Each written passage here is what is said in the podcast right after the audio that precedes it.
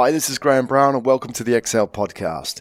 The XL Podcast is a platform for the bigger conversations about leadership in the 2020s. Who's leading? How are they leading? And what stories do they have to share?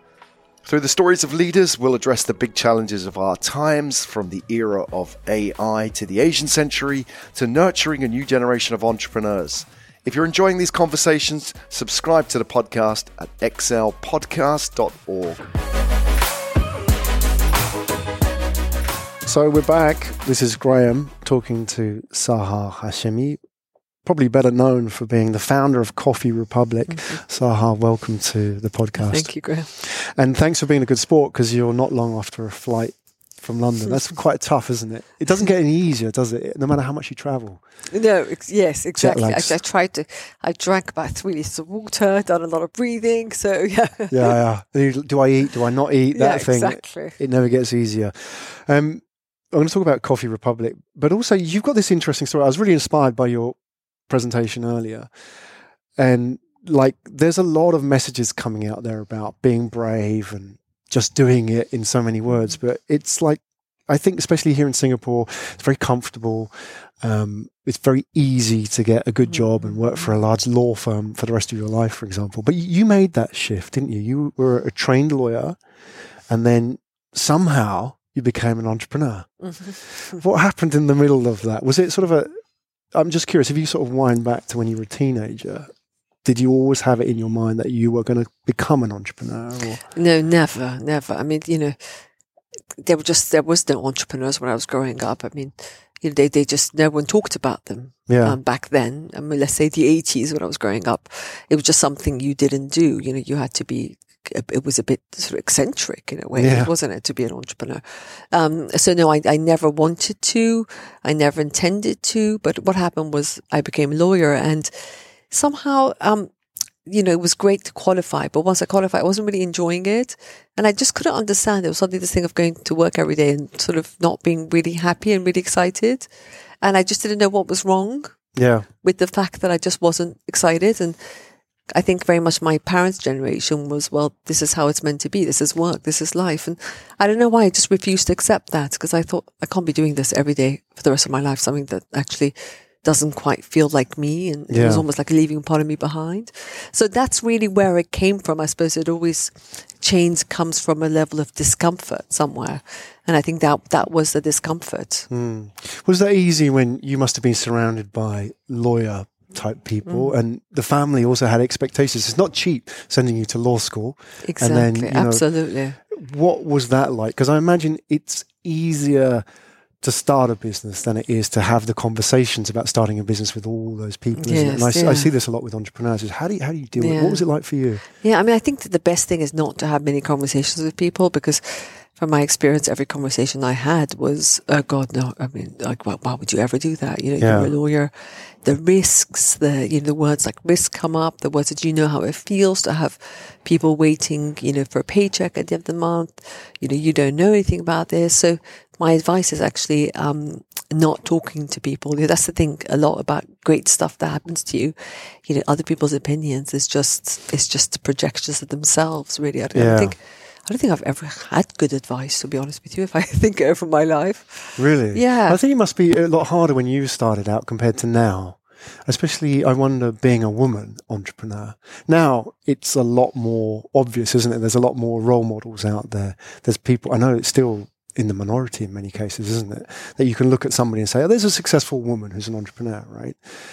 But if you go back a little bit, they were few and far between. Um, no, I, I never felt that actually. I have to say, I was um, brought up in a way. I suppose that was the advantage of getting an education and becoming a lawyer. Was it was never about gender for me. Right. You know, I have a brother, and I never thought it was because I was it was always my individual personality and my own quirks. But um, I suppose I owe that to my parents. I owe that yeah. to my school. That I never ever thought. I've, I, you know, for me, just it's probably un PC to say it. It's never been a gender thing. Yeah, yeah. But I think you had to have that mindset starting off, didn't you? That it wasn't a gender thing. Otherwise, you wouldn't have done it. Yeah, absolutely. It's just like think, it's just natural to yeah, you. Yeah, and I, I mean, you know, we're lucky in the countries we live in. You know, Singapore is the same. I see that. It's just you know, there are many countries where obviously it is difficult, yeah. but um, not, you know, not in the UK. And um, no, it was just, you know, if I had weaknesses, it was my weaknesses as a human being, you know, my own particular, you know, personality rather than um, gender in any way. No, yeah. no, no, no. It, it, it never, it never was.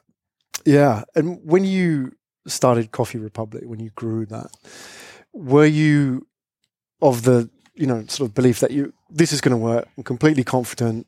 Like I'm always wondering when I hear these sort of entrepreneur stories, is, do they have doubts? Because I imagine founders are constantly mm. they're in the shower or they're lying in bed at night thinking. Mm you know, like all those conversations, like where's the paycheck, and yeah. is this the right? Maybe I should have stayed in the law firm. What was it like for you? Were you completely you know, convicted? No, so of- not. God, definitely not. I think you just, you know, for me, I always say you get the seed of the idea, and so you're one percent sure, right? So, but the only way for you to sort of move on that yeah. percentage point is just to move on with the idea, and then sometimes you get more sure and then you realize, oh, I'm almost here 50% short and I'm 60%. Just as you progress, you know, you, I don't think anyone ever gets up, you know, no idea comes out of life fully formed. Mm. It comes, you know, it's what at Pixar, if you kind of read the book, um, it, you know, it, it, comes as a sort of ugly baby. You know, every great thing starts really ugly, yeah. really unformed, really unbaked. And so for me, not at all. It was just almost like you follow like a, like a lead. You know what I mean? You're just following one thing and then that leads you to another and then and then, then next thing you know, you've sort of looked back and thought you've started it. So I think this pressure people put on themselves to think, oh, is this a brilliant idea? There is no such thing as a great idea. Mm. Ideas, you know, great ideas start never, never, they never start great. Yeah. You just got to, you know, that's why, you know, kind of big companies are difficult kind of to, for people to fall, because an idea is just, just, just that, just a sort of puff of air, but you've got to pursue it and, you know, sort of make it happen for it to become great, for it to form. Yeah. Um, yeah. And I think therefore the advice is don't talk about it to other people and don't think about it too much. Just, yeah. you get an idea, just make the next move, just sort of get into the flow in a way. Yeah, I mean, you were saying in your presentation, I thought it was really interesting that you the, the moment when Starbucks decided they were going to enter the market, and almost that sort of advice, not to overthink it. It's like rather than thinking we got to have the best coffee or we've got to have the best technology or whatever it is. It's just like let's just focus on giving people what they want and doing that really, really well. I mean, exactly. I mean, giving you know that's why sort of I say, and you actually said that in your presentation. There was a lot of similarities there in terms of, you know, it, it, it's you're actually thinking of the customer. You're not thinking of the product. You know, yeah. think of and for me, I was the customer, so I thought, okay, there's a Starbucks and there's a Coffee Republic you know, why is it different? Mm. You know, this customer doesn't care if Starbucks is a huge American company, you know, with sort of billions of dollars behind them. It's just, you know, is the coffee better? Is the experience better? Yeah. It's just making life really simple and we just make it really complicated. So you put it down to the individual customer experience mm. and just look at it through the customer's eyes. That's how you got to look at your business, not through market share and the competitors, but just through the customer experience through the customer's eyes. And I believe if you follow that, that is the strongest drive, the strongest passion, strongest energy mm. a business can have.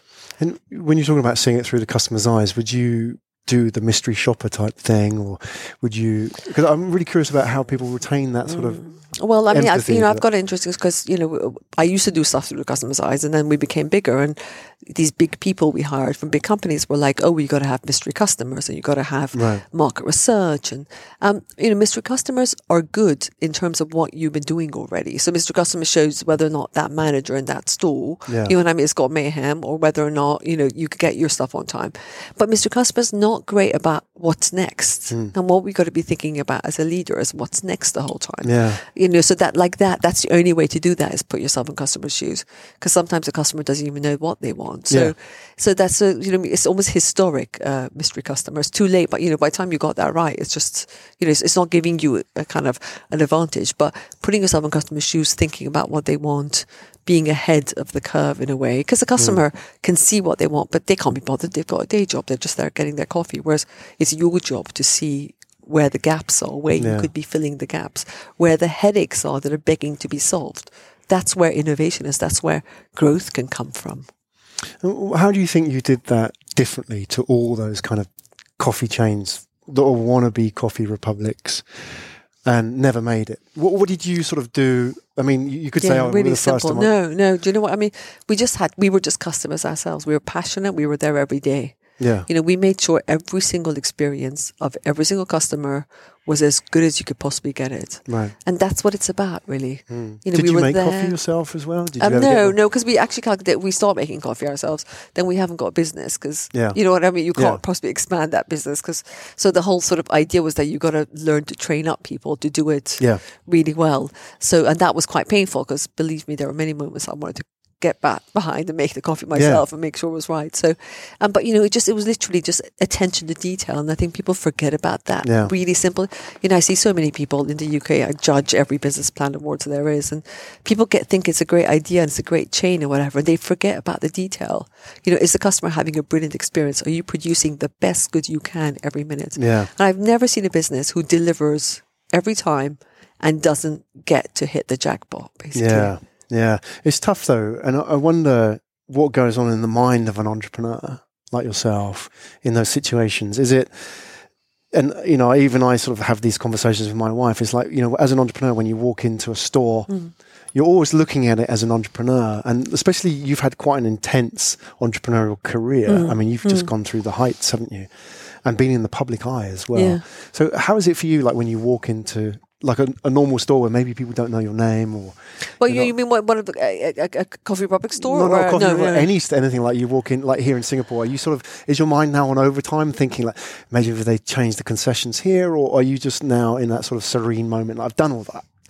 No, funny enough, I, I do. Like, uh, I've just been around the mall just um, here um, in, in the Suntec City Mall and looking at every single food court and just still fascinated. Fascinated Yeah. by the details, fascinated by how they do things, thinking, I can't believe no one's brought this over. Do you know what I mean? It's just, it's amazing.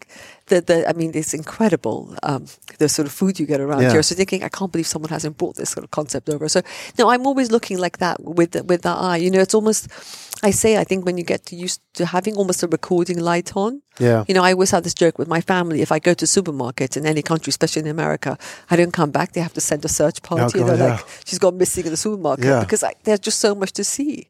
Yeah. But So, you obviously yeah. must really love it, though. It's not Yes, something do, you're yeah. doing just because it's a Well, job. again, I say I'm, right? I'm like the sort of um, the ultimate consumer. You know, I'm the ultimate customer. So I'm always fascinated by yeah. But what, things what would you do though in buy. that when you're looking poking around a supermarket in a foreign country? What, what It's you- sort of curiosity, you know what I mean? It's just like, oh wow, I can't believe they've got this. And even now, it's it's not a commercial interest, but it's like for me, oh my god, like you know, what kind of freeze dried vegetables do they have so that Yeah. I can eat vegetables without having to cook it, or you know, just something that serves me. So you know, it's a very subjective way of what I need. And that's Yeah. what Coffee Republic was. That's my, my second business, Skinny Candy, was. yeah, You know, it's, it's often come comes from that, really. it's your DNA almost, isn't it? It's not yeah. something. well, once it's gone in there, yeah. Yeah. it's very difficult not to. Yeah. Yeah. I imagine you were probably like that when you were younger as well. Probably very curious, intense. Probably getting into a little bit of trouble. Well, I mean, I'm just around. greedy and I like sort of muffins and cakes and things. Oh, no one called that entrepreneurial. It's just that sort of. yeah, totally. I think I like my food. Yeah. Cool. And then what do you do? I mean, how do you sort of like manage your time now? I mean, obviously you talked about skinny candy, for example. What, what sort of Yeah. like what keeps you busy? Um, I had a um, sort of you know finishing my entrepreneurial phase after I sold Skinny Candy to a big confectionery company. Um, I was doing a sort of lot of giving back, so to speak. Yeah. So setting a lot of boards. I were um, I've been running a government task force. I was involved with Change Please Coffee, um, mentoring a lot of entrepreneurs, and um, then I sort of realized, my God, I'm spending a lot of time. You know, in a way, kind of helping others. was almost eighty percent of my time was that, and then I just kind of um, start up forever. My third book about entrepreneurship in big companies. That sort of almost the idea got crystallized, and I wanted to write about it. So Yeah. in the last year, I've been writing Startup Forever, and in a way, I'm back on my own journey of um, sort of almost promoting Startup Forever, and because genuinely, I believe you know entrepreneurship is not about starting a business. It's Yeah. this huge opportunity in big companies to think differently, to think like entrepreneurs, to be more alive and awake like entrepreneurs are. So at the moment, that's my passion back into myself. Yeah. Um, yeah, talking about That's a big challenge, though, isn't it? You're taking on a beast. I know because everyone, every time you know, I tell a startup story, people are like, "Oh, but we don't want to leave and start a business." I'm like, "Then that's Yeah, the whole point. yeah. Is this startup culture?" And I think startup culture is so easy in big companies, but it, because it's so easy, Yeah. it's actually conversely very difficult to do Mm. because it's about you know sort of it's not a management consultants coming it's just every day changing your attitude and changing Yeah. the whole direction of the company so I'm, I'm convinced that's my new kind of mission is to get big companies thinking entrepreneurially Yeah. and really believing that they can do it and I don't want people constantly telling me, "Oh, we want, I want to leave and start a business." It's Yeah. such a pity to do that. Yeah, yeah and I think st- I think the large organisations are waking up to that as well. yeah, they? there's so much there's always so much potential Yeah. there. If they've got Yeah. people leaving and then they buy them later on, that's a Yeah, failure, right? Absolutely. They need to retain that talent. That's a real challenge. You're dealing with mindsets on large scales there. You're dealing with large departments, ingrained behaviors and Yeah, but then, um, but yeah, but then see, mindset is, you know, what is a mindset? Is there's no such thing as a group mindset. It's individual behaviors, and so, you know, I'm meeting a lot of leaders in big companies that really believe in this stuff, and I Yeah. think, you know, a big company at the end of the day is a collection of, you know, individuals Hmm. and divided into small groups. So turning these big companies into these almost like federal entrepreneurial structures is is really what I what I believe in now. Yeah. that's exciting. Don't you ever um, have that sort of voice in your head thinking, that's enough now, Sahar.